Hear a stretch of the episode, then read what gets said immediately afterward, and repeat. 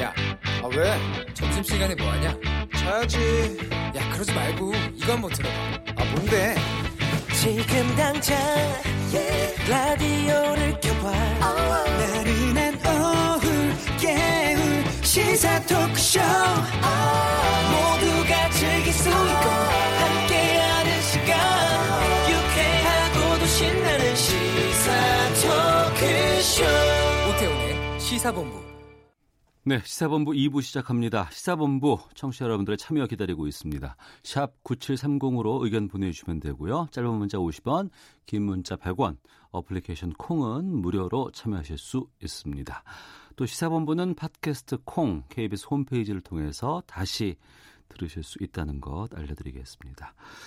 자, 오늘 오전에 일본이 우리나라를 백색 국가에서 제외하기로 결정을 했죠. 여기에 대해서 남은 절차는 무엇일지 또 우리가 구체적으로 어떤 영향 받는지 살펴보도록 하겠습니다. 국제통상 전문가십니다. 송기호 변호사 연결하겠습니다. 안녕하십니까? 네, 안녕하세요. 예, 최근에 일본 다녀오셨다면서요? 네, 그렇습니다. 지금... 이 백색 국가 제외 조치가 예. 일본의 위안부 그리고 강제동원 피해자가 일제 강점기의 반인도적 행위로 인해서 받은 그 고통에도 불구하고 오히려 일본 정부가 우리 사법주권을 침해하면서 이 화이트리스트 제외라는 그런 하나의 폭거를 저질렀는데 네. 일본에 가서 어, 일본 신문과 인터뷰도 하고 또 국회의원도 만나면서 음. 어, 이번 이 백색 국가 제외 조치가 얼마나 부당한 것이고 특히 반도체 세계의 핵심 소재 부품을 개별화로 바꾼 것이 노벨지 예. 위반이기 그리고 강제동원 피해자를 위해서 그동안 우리 정부가 어떤 노력을 했는지 어. 그런 걸 좀 설명하는 그런 자리를 좀 기회를 가졌습니다. 예, 방금 현지 언론과도 인터뷰 진행하셨다고 하셨는데 예. 그 현지 언론들이 그 송 변호사께 어떤 질문들 하던가요? 어 주로 어, 이 한국에서 어, 일어나고 있는 어, 불매운동이라든지 어, 그런 상황들에 대해서 질문이 많았고요. 거기에 대해서 예. 저는 어, 도저히 납득할 수 없는 정당화될 수 없는 어, 아베의 이 무역 보복으로 인한 우리 음. 국민들의 아, 어떤 자연스러운 어떤 정당한 그런 행동이다. 그런 점을 말씀드렸고요. 네. 어, 그렇지만은, 어, 이 아베의 행정조치, 이 아베의 무역보복이 일본 안에서도 일본 어, 산업계, 그리고 일본 전문가들 속에서도 어떤 지지를 못 받고 있는 점, 네. 그리고 이 조치가 안보조치라는 명분으로 나오고 있지만 도대체 어떠한 구체적인 안보적 사유로 한국에게 이러한 조치를 하는지를 음. 일본 어, 산업계나 일본 전문가 그리고 일본 시민사회 단체도 대단히 의문시하고 있는 점 그런 점들을 서로 공유하고 왔습니다. 네, 송 변호사께서 이제 국제통상 전문가로 활동을 하고 계시는데 이번 그 통상 전문가가 보시는 입장에서 이번 조치 어떤 의미인지부터 좀 알려주세요. 이 백색 국가에서 제외한다는 것은 어, 일차적으로 이제 우리도 그런 이 전략물자 수출 통제라는 제도를 가지고 있습니다. 네. 근데 법률상으로만 놓고 본다면 백색 국가에서 제외함으로써 첫 번째 이 목록 규제 방식 그러니까 군사 전용 좀 위험성이 큰 제품들을 이제 목록에 넣어놓고 그 목록에 해당하는 것들은 이제 개별 허가를 받도록 하는 그런 제도인데요. 네. 네, 우리도 그런 제도를 가지고 있습니다. 예. 근데 이제 백색 국가에서 제외되면 아, 좀 쉽게 수출을 할 수 있는 어, 삼 년간의 그런 포괄허가를 한 번에 내주는 음. 그런 포괄허가가 두 가지가 있는데 네. 이제 백색 국가용 포괄허가가 있고 비백색 국가용 포괄허가가 있는데 일단 백색 국가에서 제외되면 이제 백색 국가용 포괄허가는 이제 안 된다는 이제 그런 예, 가장 이번 제도적 변경의 내용입니다. 네. 지금 예상대로라면은 이번 달 한 이십팔 일부터 이게 좀 시행될 수 있다라고 하거든요. 네. 그러면 당장 이번 달부터 이번 달 말부터 일본 제품 우리가 수입하는데 차질이 생기는 건가요?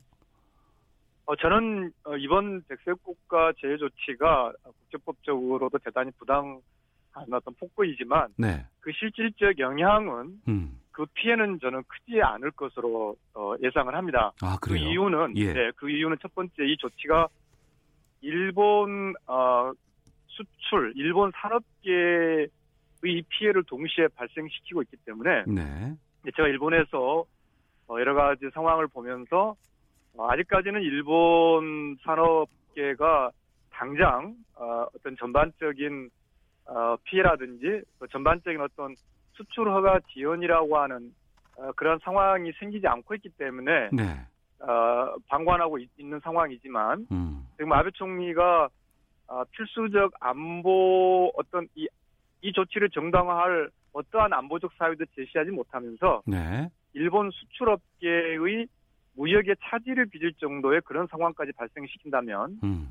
저는 대단히 어떤 큰 반발이 있을 것으로 생각합니다. 네. 네, 그리고 두 번째 이유는 이 조치를 안보라는 틀 속에서 그런 명분을 가지고 그걸 이제 빌려와서 아베 총리가 조치를 취하고 있기 때문에 어, 이 조치를 세게 하려면 네. 그것을 감당할 수 있는 어떤 심각한 안보 사유가 있어야 아. 어, 일본 산업계나 일본 국민들이 그걸 수용할 텐데 지금까지는 예. 어, 도대체 왜 이 조치를 왜 한국으로 우리가 물건을 기술을 팔려고 하는데 왜 이것을 규제하려고 하는 것인가 도대체 뭐지? 음. 이런 생각들을 일본 현지 산업체들은 많이 가지고 있습니다. 네. 그런 어, 한계가 있는 것이고 마지막으로는요. 네. 어, 지금 이 조치가 더블유티오에 제소될 예정이기 때문에 음. 아베 총리로서는 함부로 이 조치로 인한 어떤 피해가 심각하게 되는 상황을 저는 관리할 수밖에 없을 것이다. 음. 그렇기 때문에 실제 실무적으로는 말 그대로 일본이 이야기하고 있는 무역 관리, 즉 이 백색 국가 제외로 인해서 어떤 상당한 심대한 피해가 발생하는 것은 저는 어. 관리하려고 할 것이기 때문에 네네. 실제로 이번 백색 국가 제외가 감당하기 어려운 큰 피해를 발생하지는 않을 것으로 그렇게 예상합니다. 음, 감당하기 어려운 큰 피해는 발생하지 않을 것 같다고 말씀하시는데요. 네. 그, 하지만 이제 그럼에도 우리가 좀 가장 큰 타격을 입을 수 있는 분야는 어떤 곳일까요? 물론 이제 아까 말씀드렸다시피 우리가 큰 타격을 우리만 보는 게 아니라 우리, 우리가 큰 타격을 본다는 것이 그만큼 네.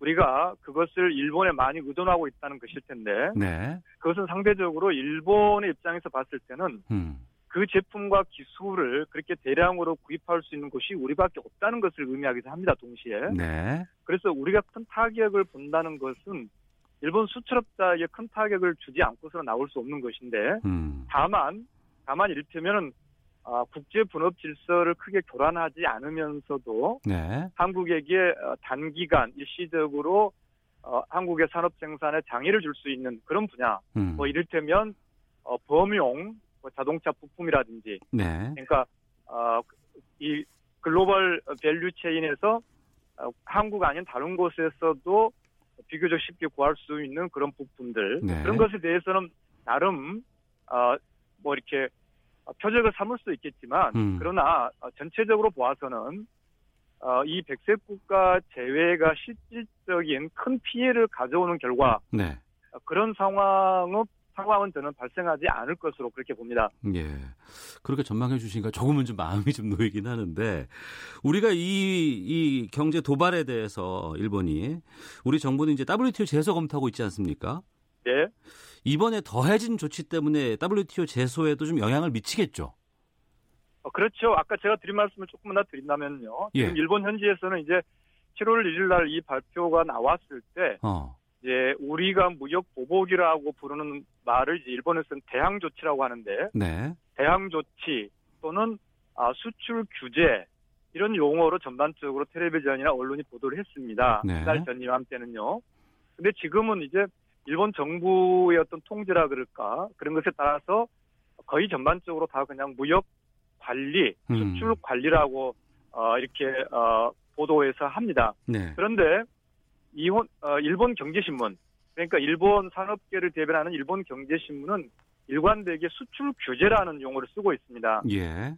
즉 이 상황을 일본 산업계가 어, 이것이 일본 수출 산업의 실질적인 피해가 발생하는 것, 것에 대해서 굉장히 민감하게 지금 촉각을 두고 있는 것이고, 네. 이미 우리와 일본이 지난 십육 년간 비백, 이, 이 백색 국가라는 그런 틀 속에서 서로 긴밀하게 경제적으로 연결되어 왔기 때문에 음. 설령 이것이 백색 국가에서 제외된다 하더라도 네. 즉 예, 이미 이제 제외됐으니까요. 백색 국가에서 제외되어 홍콩이나 싱가포르, 대만과 같은 그런 비백색 국가와의 그런 무역거래가 된다 하더라도 어. 어, 그것이 실질적으로 큰 피해를 주는 방식으로는 저는 나오지 않을 것으로 생각을 하고요. 예. 지금 말씀하신 더블유티오 제소 관련해서는 이 화이트리스트에서 제외됐다는 것 자체도 저는 제소 충분히 제소 사유이고 예. 또 동시에 이것이 실무 과정 즉 음.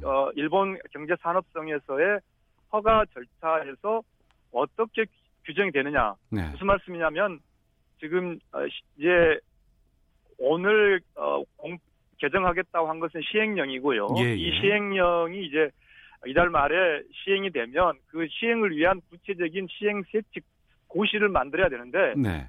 그 고시에서 아까 말씀드린 비백색 국가용 포괄허가 음. 지금 즉 지금 홍콩, 싱가포르, 대만으로의 교역에서 이용되고 있는 네.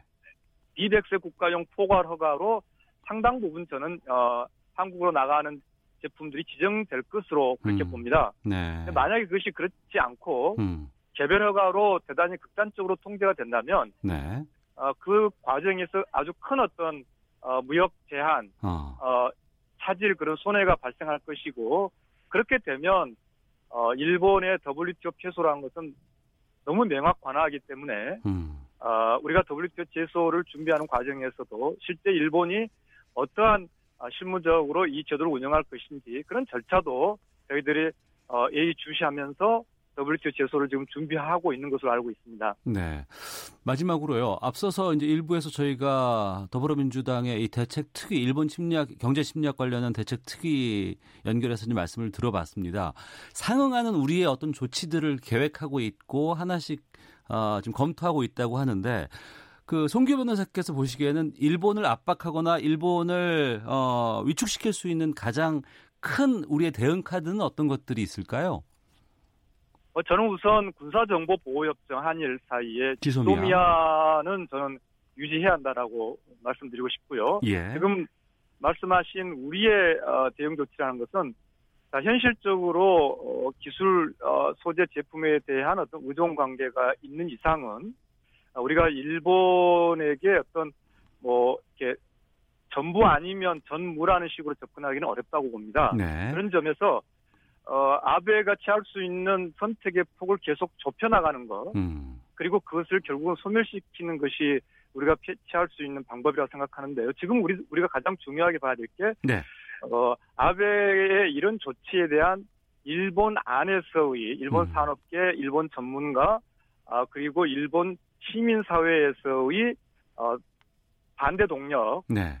그것을 우리가 어, 긴밀하게 연계해서 결국은 어, 아베가 이 조치의 어떤 깊이나 폭이나 음. 즉 함부로 충격을 줄 수 있는 조치를 취할 수 없게 하는 왜냐하면 이 백색 국가 제외 자체가 바로 자동적으로 개별 허가로 연결되는 것은 아니기 때문에 네. 지금 단계에서는 우리가 어, 일본의 국민, 일본의 산업과 일본의 시민사회에게 그동안에 우리 정부의 노력에 대해서 좀 더 설명을 하고 더 긴밀하게 소통하는 것이 지금으로서는 굉장히 중요하다고 봅니다. 네, 알겠습니다.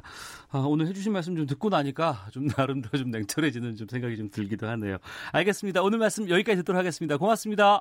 네, 감사합니다. 네, 아, 민변 국제통상위원장 맡고 있습니다. 통상 전문 송기호 변호사 연결해서 아, 현재 상황 또 법적인 쟁점들 또 더블유티오 제소까지 말씀을 좀 들어봤습니다. 당장 실질적으로 큰 피해가 예상되지는 않다고 말씀해 주시는데요.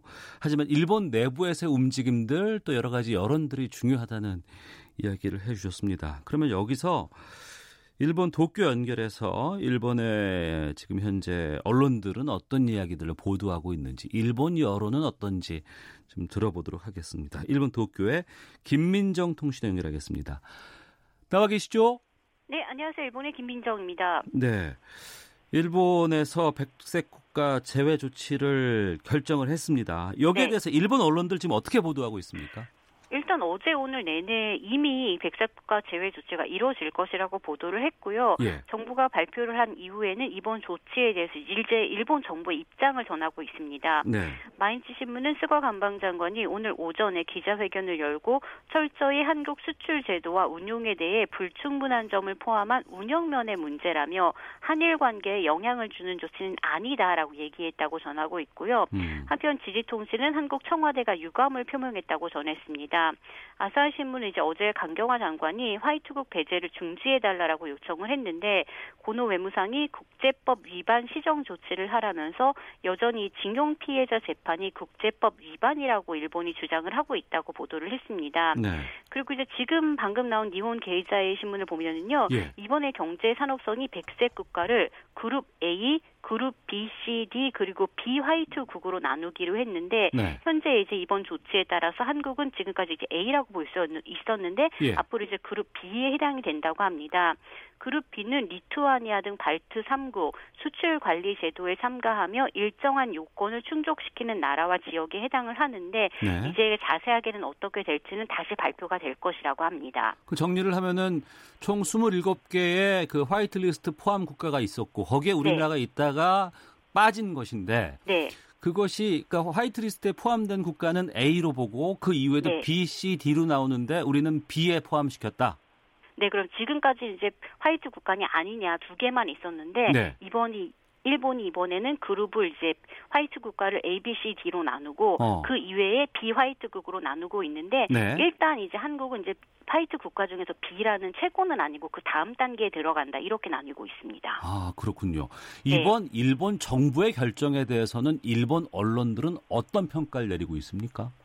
마인츠 신문은 일단은 이번 조치가 우대 조치를 철회하고 다른 아시아 국가와 똑같은 수순을 밟으라는 것이기 때문에 금지 조치는 아니다라고 덧붙이고 있고요. 음. 이제 니혼 게이자이 신문도 한국의 수출 관리 조치가 엄격화되었다면서 화이트데이 지금 말씀하셨듯이 스물일곱 개 중에서 한국이 이제 최초로 제외가 된 나라며 일본 국민들 사만여 명을 대상으로 일본 정부가 조사를 한 결과 네. 구십오 퍼센트가 이번 조치 찬성했기 때문에 이루어진 이제 그런 조치다라고 얘기를 하고 있습니다. 또 더불어서 이런 수출 규제가 한국의 급소를 찌르는 효과적인 일격이었지만 음. 절대로 일반적인 무역 제한이 아니라 한국에 했던 특별한 조치를 그만두는 것이며 일본 정부로서는 정당한 행위라고 이제 니혼 게이자이 신문은 주장을 하고 있고요. 예. 교도통신은 역사 문제에서 발달된 한일 갈등이 통상에서 안보 분야까지 확산이 되면서 더 심화될 가능성이 나타났다고 덧붙이고 있습니다. 이제 한국이 지금 지소미아 파기 등을 얘기를 하고 있는 가운데 네. 고노 외무상은 징용 피해자 문제는 안전 보장상의 문제가 아니기 때문에 음. 다른 문제와 이제 혼동을 하지 말아달라라고 견제를 했다고 산케이 신문은 보도했습니다. 네, 지금 우리나라에서는 속보 전하면서 지금 가장 중요한 뉴스로 지금 이 네. 내용을 다루고 있는데. 일본에서는 그냥 뭐 일정 정도의 정치 뉴스 아니면 무역, 경제 뉴스로 다루는 거예요? 아니면 중요하게 다루고 있어요? 이제 굉장히 중요한 뉴스이긴 한데 지금도 일본의 뉴스에서 나오고 있습니다. 다만 일본 사람들은 아직까지 뭐 그렇게 크게 반응을 하고 있지 않은데요. 예. 일단은 이제 한일 간 무역에 관계된 이들이 뭐 그렇게 많은 깊지 않기 때문에 어. 또 일본이 지금 수출국으로 중국이 가장 큰 거물로 보고, 거물로 보고 있기 때문이기도 합니다. 다만 이제 제 주변에서 일본 회사의 무역 파트에 근무하는 직원의 말에 따르면 네. 한국이 이제 일본 정부가 원하는 수순을 밟으면 지금까지 물건을 똑같이 수출하겠다라는 회사들이 대부분이라고 하고요. 음. 또 한국이 이 수순을 잘 밟을 수 있도록 일본 회사들에게 서포트를 하라라는 그런 지령도 내려졌다고 합니다.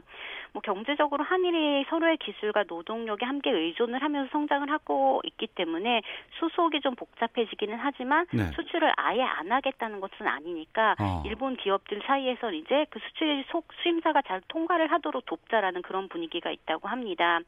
또 이제 더불어 일본이 백색 국가에서 한국을 제외한 이유로 한국이 약 약속을 지키지 않아서라고 주장을 하고 있는데요. 예. 이 약속이 뭐냐면 한국이 이제 한일 협정 이후에도 전쟁 피해 보상을 요구하고 있다는 점에서 한국이 정말로 나쁘다고 이미 일본 국민들이 어느 정도 세뇌가 되어 있는 그런 점을 일본 정부가 제대로 잘 이용을 하고 있는 그런 조치인데요. 네. 과거사를 배우지 않은 사람들은 실제로 지금 한국에 부당한 요구를 하고 있다면서 어. 그렇다면 딱히 우대할 필요가 없다고 느끼는 그런 여론이 있기 때문에 네. 나머지들은 이제 기업들이 이제 한국을 잘 서포트 서포트하면서 계속 수출을 할 수 있도록 해나가는 길을 만드는 것이 가장 중요하다고 합니다. 네, 이번 일본의 도발로 인해서 자국의 무역, 자국의 수출에 지장을 줄 수 있다는 것들을 좀 이해를 하고는 있어요, 일본 사람들이? 네, 물론입니다. 일단은 지금 뭐 츠시마 오리, 대마도라고 부르는 곳은 오늘 뉴스를 보면 네. 실제로 한 사십 퍼센트 정도 칠월 달에 한국 단체 손님이 비었기 때문에 어. 오늘 뉴스에도 나왔는데 지금까지는 한국 사람들이 길거리를 다니고 있는데 오늘 뉴스에는 길거리를 다닌 사람이 한 명도 없었습니다. 음. 그렇기는 쯔시마라는 어떤 지자체 하나가 무너질 수 있다라는 그런 기사도 나와 있습니다. 아, 그렇군요. 알겠습니다. 말씀 고맙습니다. 네, 감사합니다. 네, 일본 도쿄에 김민정 통신과 연결해서 현지 언론 보도 어떻게 나가는지 살펴봤고요. 청취자들 의견 좀 소개해드리겠습니다. 신뢰할 수 없는 일본의 조치를 낙관적으로만 봐선 안 된다고 생각합니다. 착실히 전략적 소재 산업 육성해야 합니다라는 의견도 주셨고, 설사 이번 조치와 관련된 피해가 크지 않다고 하더라도 우리는 최악의 상황 대비해야 합니다. 대응 조치로 지소미아 폐기해야 합니다. 백색 국가 제외는 우리를 믿지 못하겠다는 건데요. 군사정보 제공은 당연히 하면 안 되는 것 아닐까요? 라는 여러 다양한 의견들 보내주고 계십니다. 헤드라인 뉴스입니다. 청와대는 일본이 한국을 백색 국가에서 배제하는 결정을 내린 것과 관련해 잠시 후 두 시에 임시 국무회의를 열어 대응 방안을 논의할 예정입니다. 국회 예결위는 오늘 오후 여야가 합의한 오조 팔천삼백억 원 규모의 추경심사를 재개할 계획입니다. 추경안과 일본 수출 규제 철회 촉구 결의안 처리를 위한 본회의 개최는 당초 예상보다 늦어질 전망입니다. 문희상 국회의장은 한국을 화이트리스트에서 제외한 일본 가기 결정에 깊은 유감을 표시하며 국회 차원에서 당당히 대처하겠다고 강조했습니다. 강경화 외교부 장관은 일본 정부가 한국을 백색 국가 명단에서 제외한 것과 관련해 엄중히 우려한다며 일본 측에 공개적으로 유감을 표명했습니다. 이에 대해 고노다로 외무상은 일본의 조치는 완벽하게 자유무역체제에 부합하는 합법 조치라며 강 장관과 설전을 벌였습니다. 주요 외신들은 일본 정부가 백색 국가 대상에서 한국을 제외하기로 결정한 것을 주요 뉴스로 신속히 보도하고 이번 조치가 첨단 산업 분야의 글로벌 공급망에도 악영향을 미칠 것으로 우려했습니다. 일본이 한국에 대한 경제 규제를 강화한 것과 관련해 한일 민간 교류 중단 사례가 서른다섯 건에 이른다는 일본 언론의 보도가 나왔습니다. 마이니치 신문은 한국 내 일본 제품 불매와 일본 여행 자제 움직임을 소개하기도 했습니다. 도널드 트럼프 미국 대통령이 미국은 구월 일일부터 삼천억 달러 규모의 나머지 중국 제품에 십 퍼센트의 관세를 부과하기 시작할 것이라고 밝혔습니다. 뉴욕 증시와 국제 유가는 하락했습니다. 미국의 중국에 대한 추가 관세 부과 발표와 일본의 한국 화이트리스트 제외 결정으로 글로벌 무역 분쟁 악화에 대한 우려가 커지면서 오늘 오전 아시아 주요국의 주가가 일제히 급락했습니다. 우리 공화당이 광화문 광장 천막을 자진 철거한 지 팔 일 만에 어젯밤 천막 두 동을 다시 설치했습니다. 지난달 싱가포르 해협 인근에서 해적에 피습을 당한 한국 국적 화물선이 오늘 인천항에 입항했습니다. 해양경찰은 사건 수사 전담팀을 꾸리고 조사에 착수했습니다. 지금까지 라디오 정보센터 조진주였습니다. 이어서 기상청의 윤지수 씨입니다. 네, 미세먼지와 날씨 정보입니다. 지금 서울은 초미세먼지는 일 세제곱미터당 십일 마이크로그램, 미세먼지는 십팔 마이크로그램으로 공기가 좋은 상태를 보이고 있습니다. 서울뿐 아닙니다. 전국 대부분 지역 좋은 단계를 보이고 있고요. 부산 지역만 보통 단계를 보이고 있습니다. 오늘과 내일 미세먼지는 전국적으로 보통이거나 좋은 단계 계속 이어가겠습니다. 하지만 오존 상황은 좀 다릅니다. 지금은 대부분 보통 단계를 보이고 있지만 오늘 오존이 광화학 반응에 의해서 많이 증가할 것으로 보이기 때문에 전라남도, 부산, 울산, 경상북도와 경상남도 등 일부 남부지방을 중심으로 농도가 나쁨 단계까지 치솟을 수 있다는 점 참고하시면 좋겠습니다. 지금 우리나라는 북태평양 고기압 가장자리에 놓여 있고요. 폭염특보가 더욱 확대되고 강화되고 있습니다. 한시를 기해서 강원도의 태백지역 폭염주의보가 발효됐고 서울을 비롯한 수도권 지역과 강원 영서지역, 충청도 북부지역, 전라남도 일부지역은 폭염주의보가 폭염경보로 강화됐습니다. 서울만 하더라도 오늘 낮 최고기온 삼십사 도 예상되고요. 이번 주말과 휴일도 삼십오 도 안팎의 높은 기온이 예상되고 다음 주 초반에는 삼십육 도 정도의 꽤 높은 기온 예상되고 있습니다. 당분간은 이렇게 폭염과 열대야가 계속해서 지속될 것으로 보이기 때문에 건강 잘 챙기시는 것이 좋겠고, 낮에는 가급적 야외 활동을 삼가시고 충분한 휴식과 수분 섭취에 신경 쓰시는 것이 좋겠습니다. 오늘 낮 최고 기온 대구 삼십육 도, 세종, 대전, 광주, 강릉은 삼십오 도의 높은 기온 예상됩니다. 지금까지 미세먼지와 날씨 정보였습니다. 다음은 이 시각 교통 상황 알아보겠습니다. 케이비에스 교통정보센터의 박소영 씨입니다. 휴가 차량들로 고속도로 정체가 이어지고 있는데요. 사고도 자주 발생하고 있어서 주의를 하셔야겠습니다. 서울 외곽고속도로 판교에서 일산 쪽으로 소래터널 부근에서는 승용차 관련해 사고가 있었는데요. 지금 세 개 차로를 막고 이 처리 작업을 하고 있어서 시흥부터 삼 킬로미터 구간 정체가 매우 심합니다. 이후로 장수 부근에서도 사고가 발생해 일대에 지나기가 어렵고요. 서해안고속도로 서울 쪽으로 송악 부근에서 승용차 관련해 사고가 발생했는데요. 일 차로를 막고 이 처리 작업을 하고 있어서 뒤로 이 킬로미터 구간 정체가 심합니다. 이후로 서해대교 위 일 차로에서도 역시 사고가 발생해 정체가 되고 있고요. 반대 목포 쪽으로는 서평택에서 서해대교까지 십 킬로미터 구간 지나기가 어렵습니다. 영동고속도로 강릉 쪽으로 삼십일 킬로미터 구간에서 밀리고 있는데요. 용인에서 양지터널 그리고 호법 분기점 부근에서 정체가 되고 있습니다. 더 가서 원주에서 새마을까지도 밀리고 있고 동둔내 요금소 삼 차로에서는 고장난 차가 서 있어서 정체가 심합니다. 이후로는 봉평 터널까지 십삼 킬로미터 구간에서 정체가 이어지고 있습니다. 케이비에스 교통정보센터였습니다.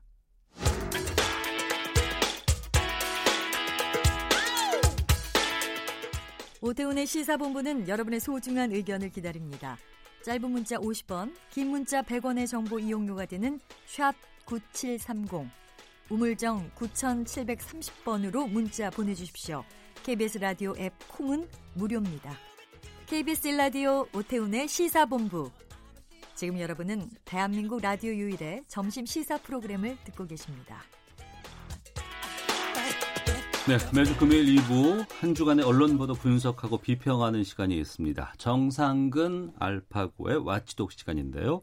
정상근 전 미디어오늘 기자, 또 자만 아메리카의 알파고 신하 씨 외신 기자 두 분 자리하셨습니다. 어서 오십시오. 네, 안녕하십니까. 네, 안녕하세요. 예, 일본이 어, 화이트리스트 백색 국가에서 우리나라를 배제하기로 했습니다. 음. 이번 결정 먼저 두 분은 어떻게 보셨는지 궁금하네요. 정상근 기자. 뭐 화이트리스트에 배제할 거다라는 말이 좀 예전부터 나와가지고 뭐 그렇게 충격적으로 받아들이진 않았습니다만, 어 그래도 좀 뭐랄까요, 양국 관계가 좀 점점 악화되고 있는 상황이니까 음. 좀 어느 정도 파국은 좀 막아야 하지 않을까, 그래야 좋지 않을까라고 기대를 했는데 네. 뭐 역시 좀 일본이 좋지 않은 선택을 한 것 같다라는 음. 생각이 좀 들었습니다. 예, 알파고 기자는요? 저 예상된 결과라고 보고 있고요. 음. 어, 이제부터는 어떻게 이 상황을 극복해야 될지를 저도 관심 있게 지켜보고 있어요. 예, 어떻게 하는 게 좋을 것 같아요? 내 입장에서 뭐 우리가 뭐 특별히 할 수 있는 건 많이 없지만 네. 그럼에도 무슨 뭐 요즘에 보면 일본 맥주 안, 안 마시겠다, 뭐 일본 제품 안 사겠다, 음. 뭐 어느 일본 기업이 운영하는 곳은 안 가겠다, 뭐 이런 활동들 많이 네. 하고 계시는데 어떻게 네. 보시는지?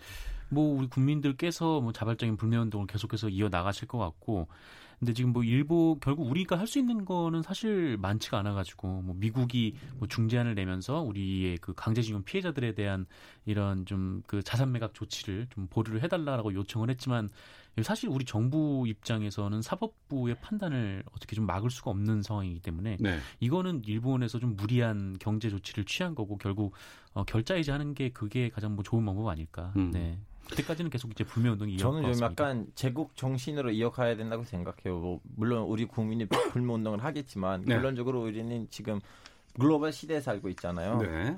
어, 이런 상황에서는 한국이 국제 여론을 동원해서 이거 설명해줘야 돼요. 우리는 한국이라는 나라가 정부 차원에서 일본한테 이상한 짓을 한 적이 없어요. 우리 시민이 가서 일본에서 법원에다가 이제 재판을 그 요청을 했는데 거기 안 되니까 우리나라에서 했고 우리나라에서도 몇 년 걸치고 난 다음에 판결이 나온 거지, 이거는 시민의 한 일이에요. 우리가 안 했어요. 근데 일본이 국가 차원에서 우리한테 보복한 거예요. 음. 우리는 어떻게 지금 민주주의하고 법치주의 나라인데 우리는 어떻게 사법부에 대해 관여할 수가 있어요. 더더욱 간에 지금은 서양 세계가 한중 무역 전쟁에 내가 집착하는 상황이고 예. 여기서 지금 한미일 동맹이 제일 핵심적인 음. 에, 뭐 화제로 뜨고 있는데 이러한 상황 속에서 일본이 지금 한미일 동맹을 깨뜨리고 있다는 것을 우리는 국제적으로 설명을 음. 하고 좀 그런 활동을 하면 장기적으로 봤을 때 우리가 이득을 보지 않았을까 싶어요. 네, 앞서 말씀하신 게 한중이 아니고 미중 간의 무역 분쟁. 아 예, 네, 네, 죄송합니다. 외신에서도 지금 이 소식 긴급 보도하고 있는 것으로 알고 있는데 좀 정리가 되나요? 네, 뭐 에이피통신 같은 경우에는 그 일본의 이 조치가 이 양국의 적대감에 기름을 부을 것 이렇게 전망을 하면서 음. 뭐 또 일본의 결정은 그 미중 무역 막찰로 흔들리는 이 글로벌 공급망에 영향을 끼치면서 뭐 첨단 기술 분야로 파급될 것이다. 이 파급 효과가 있다. 좀 안 좋다. 뭐 이렇게 보도를 했고요. 예. 또 일본 내부에서도 교토통신이 보도를 했는데 이게 뭐 한국 제조업체뿐만 아니라 이 자국 그러니까 일본의 수출업체에도 타격을 입을 수 있다. 뭐 이렇게 음. 분석하는 기사를 또 내기도 했습니다. 네. 아, 그리고 이거 있어요. 그 지난번에 기사보다 그 제일 먼저 그 나왔던 세 가지 북몽을 이제 좀 약간 막겠다는 아, 그 반도체 소재 예, 예. 관련해서요. 그것보다 이번 사건이 조금 더 국제 언론 여론에선 좀 더 관심거리였거든요. 아. 제가 그걸 어디 뭘 보고 결정했냐면 예. 기연합에서 나온 기사의 시간하고 음. 비비씨에서 나온 기사의 시간을 봤는데 불과 몇 분 차이였어요. 음, 네. 그 정도로 비비씨가 연합 다음에 이 기사를 낸 거예요. 그 정도로 어. 관심이 있다는 거고.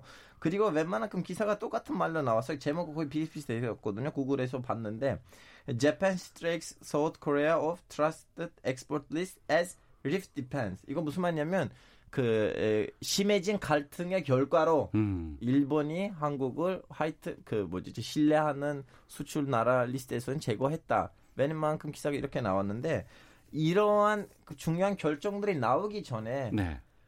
그 한 시간이나 두 시간이나 세 시간 전에 나오는 그 분석 기사들 있거든요. 네, 그럼 네. 일본이 아홉 시에 그 공표, 공표한다면 음. 그럼 그 전에 음. 여덟 시 아니면 그 전날 밤에 나오는 그 분석 기사들이 너무 중요한데요. 네. 로이터스에서 진짜 좋은 뭐라고 해야 되나 그 글이 나왔어요. 미국이 너무 우려하고 있다. 아, 음. 한일 관계가 이렇게 악화한 것은 너무 우려하고 있다. 왜냐하면 방금 전에 얘기를 했는데 지금 미국이 미중 무역 전쟁을 하고 있는데 네. 거기 있는 동맹국 두, 두 명이 이렇게 싸우는 것을 원하지 음. 않을 거예요. 더더욱 같은 분야이잖아요. 무역이고. 그리고 어, 제가 또 신기한 기사 하나 찾았는데 며칠 전에 씨엔엔 비즈니스에서 나오는 기사인데요. 네. 이 기사를 쓰신 분이 그 아이티 기사만 쓰신 거예요. 아이티 아. 아니면 좀 기술 그쪽에 좀 전문 기자분인데 네. 셰리스 팜이라는 캐나다 출신 여성 기자인데 이분이 이렇게 썼어요. 그 기사가 너무 긴데 그 압축을 하자면 아 우리는 지금 그냥 이거 외교 분쟁으로 우리는 보고 있는데 음. 조만간 전 세계에 있는 그 아이티 기술 시장에 어마어마한 영향을 미치는 전쟁인데 우리는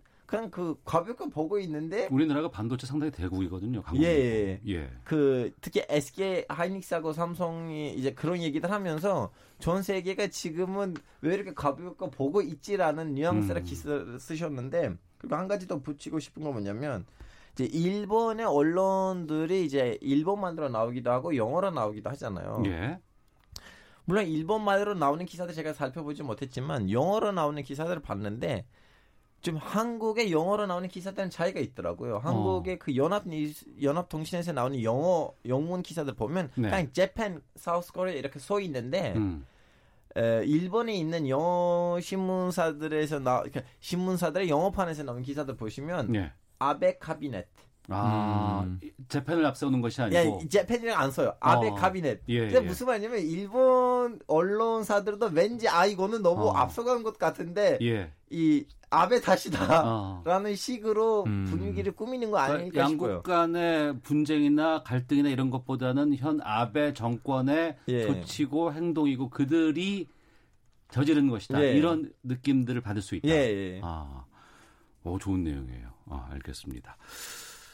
자, 이번 조치로 좀 한일 양국 간의 관계 악화는 당분간은 좀 이어지지 않을까 싶은데 좀 냉정하고 차분하게 좀 지켜보도록 하겠고 앞서 그 미국에서도 좀 우려가 된다고 하셨는데 아마 지금 태국에서 방콕인가요? 네. 그 한 외교장관들 아마 안보 관련해서 네. 모임이 있습니다만 오늘 아마 여섯 시 반쯤에 한미일 외교장관 회담이 있는 것으로 알고 있어요. 음. 그 안에서도 또 어떤 내용들이 나올지 좀 그리고 사실은 여러 지켜보도록 하겠습니다. 우리 시청자들이 정치자분들이 들으시니 모르겠지만 아, 거의 비슷비슷한 시기에 나오는 또 다른 어, 발표가 뭐냐면 일, 미국이 중국에서 나오는 이제 몇 개 이제 길 칠십 몇 개인데 거기에다가 관세를 겠다고 하는데 네. 똑같은 나라 두 개 기사가 터지니까 지금 난리 났어요. 음, 사실은.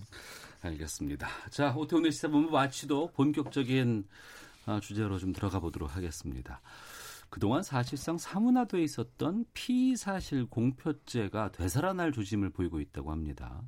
수사 결과를 담은 보도자료를 언론에 제공하는 경찰은 물론이고 사실관계 취재해야 하는 기자들 역시 이 상황에 대해서 예의주시하고 있다고 하는데 여기에 대해서 좀 다루도록 하겠습니다. 정상근 기자, 먼저 피의사실 공표죄가 뭐예요? 네, 피의사실 공표죄라고 하면 뭐 검찰이나 경찰 혹은 기타 이 범죄 수사에 대한 직무를 행하는 자, 그리고 이를 감독하거나 보조하는 자, 그리고 그런 자들이 이 직무에, 직무상 알게 된 피의 사실을 공소 제기 전에 네. 이 공표하는 행위를 의미를 합니다. 그러니까 이 공소가 제기되기 전에 이 불특정 다수에게 이 사람의 피의 사실을 전파하는 음. 행위인데 네. 뭐 이렇게 보면은 뭐 직무를 행하는 자 혹은 뭐 감독하거나 보조하는 자가 기자는 아니기 때문에 음. 뭐 언론은 좀 피의사실 공표죄에서 좀 자유로울 것 같은데 아 그런데 이 법률적으로 보면 이 기자 역시 이 불특정 다수에게 공개를 해야 되는 좀 그런 특성이 있기 때문에 네. 또 공표 행위로 또 해석을 하기도 하고 있습니다. 이게 지금 주목되고 불거지는 것이 울산지검이 발표한 약사법 위반 사건에서 비롯됐다고요?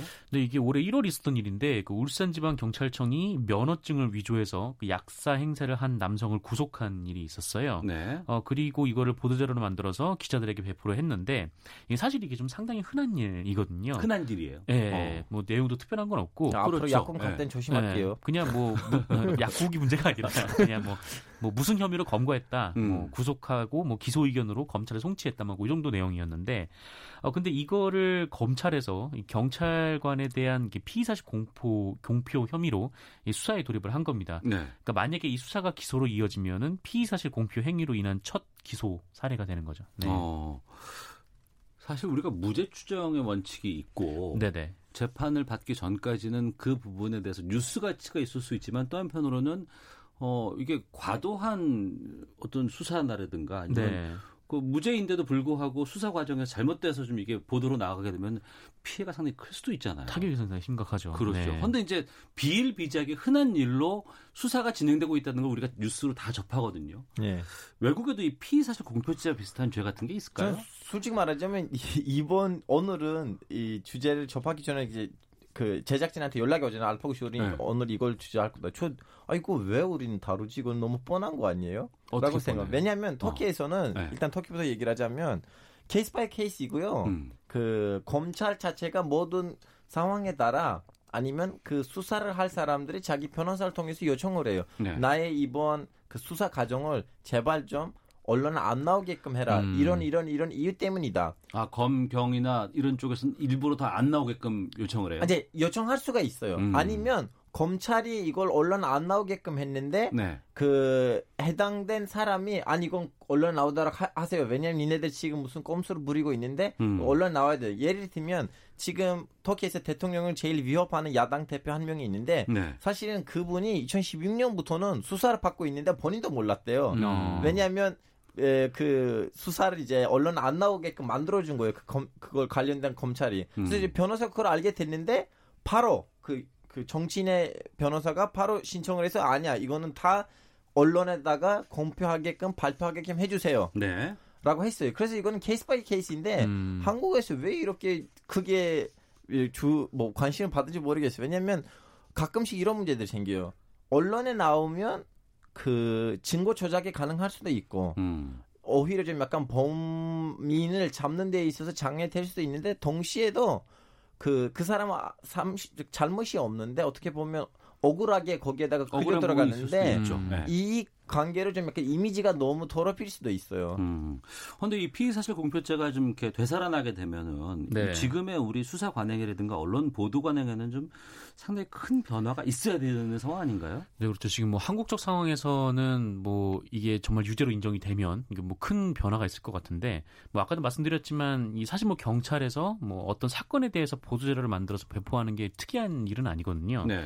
뭐 드라마나 뭐 영화에서 보시듯이 뭐 큰 사건 같은 경우는 경 경찰에서 이제 기자들을 모아놓고 음. 뭐 브리핑도 하고 또 질의응답을 또 받기도 하는데 이게 이제 검찰만 하는 게 아니라 경찰도 하는 거죠. 근데 이게 만약에 피의사실 공표다, 뭐 이게 유죄다라고 하면은 그 원칙적으로는 기소가 되기 전에 네. 그러니까 경찰 수사 단계에서는 그 어떤 범죄에 대해서도 경찰들이 말을 할 수가 없는 음. 좀 그런 상황이 이제 도래를 하는 거고 어, 사실 우리나라의 거의 대부분의 사회 기사, 그러니까 범죄 관련 기사는 경찰 발이거든요. 그래서 네. 뭐 대부분 이제 소스가 경찰인데. 그래서 이게 일본 문화이긴 합니다만 그 명목으로 이제 신입 기자들 들어오면 다 이제 경찰부터 그렇죠. 출입을 시키는 거죠. 네. 그러니까 사건 사고 기사부터 정리하게 하라 뭐 이런 얘기인데 밤 두 시간씩 돌아다니고 네, 그렇죠. 근데 이게 뭐 유죄다, 그래서 피의 사실 공표다 뭐 이렇게 되어 버린다면은 이 경찰발 기사가 잘 안 나오겠죠. 물론 뭐 음. 어, 그 경찰한테 따로 가서 그 취재를 통해서 알아내서 뭐 언론이 고, 보도를 할 수는 있지만 그렇게 되면 또 그 사람이 피의사실 공표에 묶일 수가 있기 때문에 네. 이 경찰에서는 입을 잘 열지 않게 되고 그렇게 되면은 뭐 기소가 된 이후에 이 사건에 대해서 좀 알 수 있는 좀 그런 상황이 되겠죠. 이제 무슨 말이냐면 기자들이 열심히 해야 됩니다. 저와 지독 피의사실 공표죄 논란에 대해서 다루고 있는데요. 이 부분이 있습니다. 케이티의 딸을 부정 채용시킨 혐의로 기소된 자유한국당 김성태 의원이 서울지방경찰청에 서울 남부지검 검사를 이 공표죄로 고소를 했어요. 네네. 이 관련된 기자회견 저희가 좀 준비를 했는데 좀 들어보겠습니다. 일단 기소부터 하고 보자는 심산으로 검찰이 어제 무리한 기소를 강행하고 말았습니다. 물밀듯이 밀려오는 이 분노, 이 억울함은 저 스스로도 어쩔 수가 없습니다. 저는 이제까지 살면서 그 누구에게도 부정, 부정한 청탁을 하지 않았다는 저 스스로의 결백의 의지에 지금까지 버티고 있습니다. 수사 과정에서도 노골적으로 피사실을 공표하고 언론 프로의 여론 조작을 시도해온 전행적인 정치 검찰들입니다. 네, 울분을 지금 토로하는 자유한국당 김성태 의원. 저는 그 울음소리를 들으니까 아 진짜 음. 공표하면 안 되겠다 어. 생각이 들긴 기자회견 내용 좀 들어봤는데요. 우리가 이런 그 언론 관련해서 이제 보도에서 피의사실 공표 논란 하면은 네. 전에 그 노무현 전 대통령 피의사실 공표 보도도 있었잖아요. 네네. 어. 이번 건 그 자유한국당 김성태 의원 지금 어, 억울함 토로하고 있는 부분들. 음. 좀 이런 그, 그동안에 이슈가 됐던 부분들을 좀 정리를 해주세요. 그러니까 이게 좀 피의사실 공표의 일종의 이제 문제점들을 좀 두 사건을 보내서 통해서 좀 볼 수가 있는데, 어, 그러니까 이게 뭐 어떤 이제 경찰이나 검찰의 공식 발표, 뭐 공식 브리핑 이 단계를 아예 넘어서서 그냥 경찰이나 검찰이 일부러 어떤 특정 범죄 혐의를 기자에게 유출을 하고 음. 그 기자가 이제 보도를 함으로써 일종의 여론의 동태를 파악하는 좀 그런 형태로 이어지는 경우가 좀 다반사였거든요. 아, 보도를 통해서 수사해서 여론의 동태를 파악한다. 네, 네. 어. 그래서 이런 식의 그 수사로 가면은 뭐 어떻게 반응을 할까라는 걸 좀 미리 알아보는 거죠. 근데 그런 과정에서 이게 수사가 완벽하게 이루어지지 않고 이 피의 사실부터 공표가 되다 보니까 음. 나중에 사실이 아닌 것들도 많이 드러난다는 음. 것이죠. 그러니까 네. 대표적으로 과거 노무현 전 대통령의 경우에 뭐 형이 뭐 그 고급 골프를 쳤다, 뭐 음. 그러면서 이제 골프 채를 들고 있는 사진이 있었는데 그게 그 손주의 장난감 골프채였던 사실도 드러났고 네. 이 논두렁에 시계를 버렸다라는 보도도 이 국가정보원이 검찰을 통해서 일종의 여론을 이제 동떠보라는 식으로 해서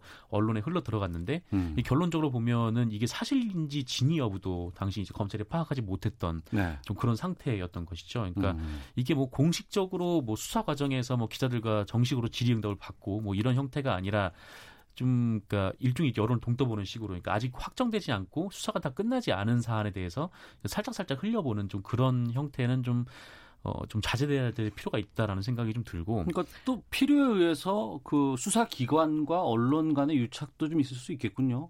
왜냐면 국민이 궁금하거든요. 이건 어. 무슨 일이 네, 더 궁금하죠. 일어나고 있어요. 그 제발 좀 우리한테 알려주세요. 그때 이제 언론인들이 캐내야 됐는데, 음. 이제 거기서 이제 사실은 솔직히 말하자면 이 문제가 수수께끼예요. 그 검찰 조각하고 언론 사이에는 어떻게 보면 핑퐁 게임인데 탁구 게임인데 여기서 음. 이제 다들 양심으로 접근해야지 음. 이 문제를 극복할 수가 있지만 네. 양심 아니고 다들 자기네 이익만 챙기려고 거기에다가 집착을 하면 어쩔 수 없이 많은 억울한 상황들이 생길 거예요. 음. 이 김성태 의원 같은 경우에는 조금 양상이 좀 달랐던 거는 네. 언론에서 먼저 의혹이 제기가 되고 그다음에 음. 계속 이제 검찰이 받아가고 경찰이 받아가는 좀 그런 형태였어요. 그러니까 취재를 통해서 먼저 이 의혹이 나간 것이죠. 네네. 예. 취재를 통해서 뭐, 뭐, 한겨레 보도로 최초로 알려졌죠. 음. 그 보도를 통해서 먼저 의혹이 들어, 그, 제기가 되고, 그걸 이제 수사기관에서 수사를 들어간 것인데, 뭐, 요거 같은 경우는 피의사실 공표라고는 보기가 어렵죠. 물론 이제 김성태 의원도 검찰에서 중간중간, 뭐, 그 여론을 그 언론을 통해서 여론을 동떠보는 행위가 있었다면은 네. 뭐 그거 같은 경우는 피의사실 공표라고 볼 수 있겠지만 음. 네, 뭐 그렇습니다. 그리고 어, 피의사실 공표로 이걸 봐야 될지 모르겠지만 최근에 그 제주에서 전남편 살해한 음. 그 고유정 검거 영상이 최근에 좀 유출되는 일이 있었는데 이것도 이런 부분과 좀 맥이 좀 있지 않을까 싶거든요. 그 긴급 체포 당시의 상황 좀 듣고 계속해서 말씀 이어가도록 하겠습니다. 살인죄로 체포한데 긴급 체포하겠습니다. 수갑. 오전 열 시 삼십이 분경으로 사진대로 긴급 체포하겠습니다. 의뢰를 설명할 수 있고, 불리한 짓을 거부할 수 있고, 체포 적부심을 신청할 수 있어요. 그런 적 없는데. 우리가 당했는데. 네. 이게 그 언론에 보도되고 나서 정말 포털에서 엄청난 파장이 있었거든요. 네. 그러니까 그 내용 너무 놀랐어요. 네, 내용보다도 이 검거 영상이 유출된 게 현직 경찰 서장이 유출했다고 하는데 네네. 이건 어떻게 보세요?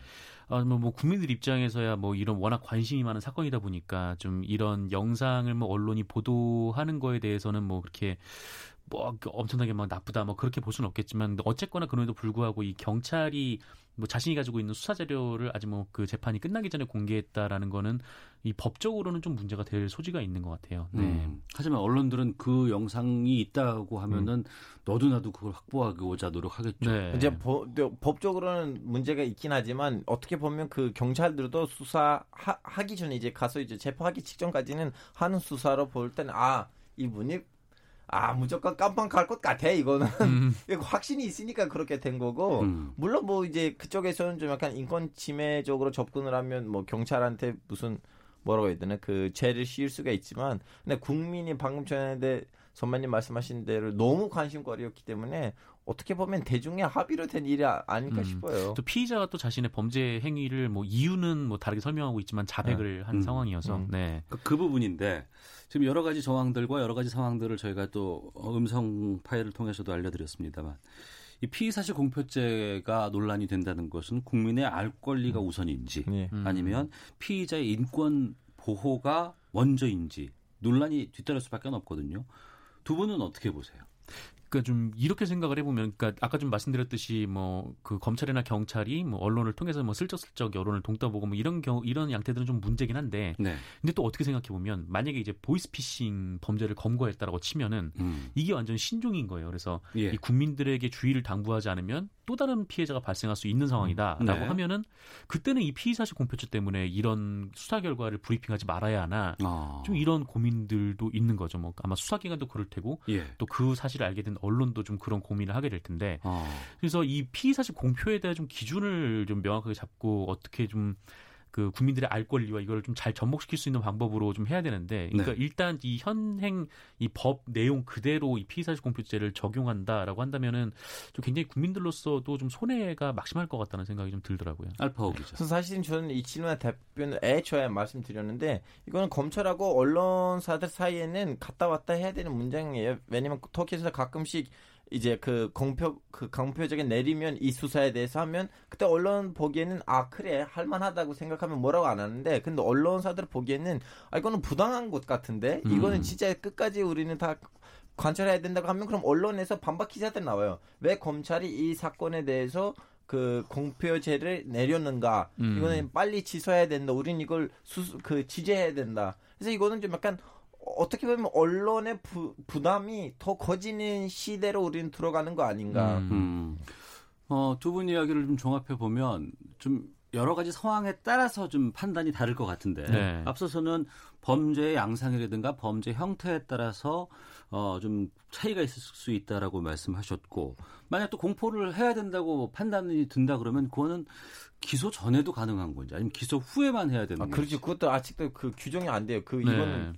기소 전인지 후인지도 좀 얘기 나와야지 정확히 얘기를 할 수가 있는데 어. 기소가 나왔다면 이제는 미안하지만 네. 누구 언론은 막지 않았으면 좋겠어요. 왜냐면 이제 기소가 나온 거예요. 어, 뭐 그, 그 검찰이 이제 기소를 하면은 기소문이 공개가 되기도 하니까 네. 뭐 그건 이제 보도를 할 수 있는 것 같은데, 음. 근데 좀 국민의 알 권리와 공익을 위한 피의사실 공표의 좀 기준을 좀 세워야 할 필요가 있다라는 생각이 드는 게. 네. 이제 좀 그 뭐 그 어떤 수사 관계자가 뭐 기자 개인을 만나서 이렇게 슬쩍슬쩍 이제 흘리는 뭐 그런 방식이 아니라 그냥 공식적인 브리핑을 통해서 그 자리에서 그러니까 언론이 자신이 취재한 것들을 질문을 하고 공식적으로 답을 하는 좀 그런 형태로 가는 게 더 좀 피의사실 공표에서 벗어날 수 있는 좀 좋은 방법이 아닌가라는 생각이 또 한편으로는 듭니다. 네. 네. 보도 제작 가이드라인 이런 걸 통해서 해야 되나요? 아니면 어떻게 해야 될까요? 뭐 사실 뭐 기자들이 뭐 접촉을 해가지고 뭐 취재를 한 거에 대해서는 뭐 어떻게 뭐 막을 수 있는 방법은 없죠. 막을 음. 수 있는 방법은 없고. 그리고 방금 전에 지적을 하셨는데 그 범죄의 다양성 때문에 또 좀 약간 상황이 복잡해져. 왜냐면 또 가이드라인들을 만들었는데 네. 다양한 새로운 범죄가 나오거나. 아 그렇죠, 그렇죠. 어. 왜냐면 어떤 범죄를 진짜 알려야 되고 어떤 범죄는 진짜 수사가 좀 약간 비밀 암암리에 진행돼야 되는데. 음. 음. 지금 사실 울산 같은 경우에는 이 사건이 이제 불거진 이후에 이 경찰들이 기자들한테 말을 안 해가지고 네. 이 기자들이 굉장히 좀 곤혹스러운 상황이라고 하더라고요. 이게 범죄 음. 사건에 대한 취재가 잘 안 돼가지고. 예. 네, 그래서. 좀 기준을 좀 빨리 세워야 되지 않을까. 그러니까 네. 언론사가 필요에 의해서 그리고 어쨌든 또 죄가 될 수도 있기 때문에 그렇죠. 거기에 대한 뭐 가이드라인이라든가 어떤 지침이라든가 이런 것들을 세워야 된다고는 하지만 경찰이라든가 검찰 쪽에서도 이게 또 좀 필요할 것 같거든요. 경찰청이 음. 피의사실 공표 기준 협의를 위해서 법무부에다가 협의의 개최를 여러 차례 요구를 했다고 하는데 답변을 듣지 못하고 있는 상황이라고 합니다. 네. 수사기관이 좀 우왕좌왕하는 대신에 빨리 기준을 좀 세워야 되지 않을까 싶은데. 네, 맞아요. 이거는 이건 빨리 어느 정도 좀 국가다 개입해야 되는, 정부다 개입해야 되는 상황이에요. 왜냐하면 제가 너무 놀랐어요. 방금 전에 말씀드렸는데 이거 아직까지 왜 이렇게 정확한 기준이 안 생기는 건지. 왜냐하면 음. 터키에서 그냥 너무 그 변호사하고 검찰 사이는 갔다 왔다고 중간중간에는 언론사에 끼어 들어가고 항의하고 그런 제도인데 네. 그래서 화제가 안 돼요 지금은. 어. 사실 뭐 검찰, 경찰 다 법을 다루는 음. 사람들이다 보니까 음. 이분들이 뭐 어떤 사건별로 모여서 이제 국민들의 관심이 좀 높고 뭐 국민들의 주의가 필요한 사건이라든지 뭐 이런 거 같은 경우에는 뭐 협의를 통해서 뭐 피의사실 공표에서 좀 벗어나서 네. 대신 이제 공식적으로 브리핑을 통해서 이제 뭐 사건의 내용을 확인해주는 좀 그런 절차를 좀 마련할 필요가 있지 않을까 좀 그렇게 생각이 듭니다. 동의돼요? 저, 저도 동의돼요. 이건 음. 아직 한국이 원래 사실 이 문제가 음. 제삼 개국 그 개발도상국에서 그 정치인을 제거하는 데 있어서 일종의 수단이 있는데 한국은 그 수준 아니고 이제 선진국이니까 음. 저는 이 문제를 너무나 좀 약간 공개적으로 이제 다루고 논쟁을 하고 다음에는 선진국답게 해결해야 된다고 생각해요. 네, 저희도 수요일 날 아는 경찰 네. 코너가 있거든요. 음. 그러면 사건 사고에는 많은 분들이 관심을 갖고 있어요. 네. 그래서 이제 코너를 따로 마련해서 준비를 음. 하고는 있는데 이런 부분까지도 좀 고민이 되는 분이고. 아, 다음 주 수요일 한번 물어보세요. 경찰분한테도. 청취자 이지유님께서 보이스피싱 등 필요한 경우에는 피의자 신상 제외하고 사건 계획만 발표하면 되지 않을까요?라는 의견도 보내주셨습니다. 자, 전 미디어 오늘 정상근 기자, 또 자만 아메리카의 알파고 신하시 외신 기자 두 분과 함께 와치독 여기서 마치도록 하겠습니다. 두 분 말씀 고맙습니다. 네, 고맙습니다. 감사합니다. 예, 오태훈의 시사본부 이번 주 순서 여기서 마치도록 하겠습니다. 전 다음 주 월요일에 다시 인사드리겠습니다. 안녕히 계십시오.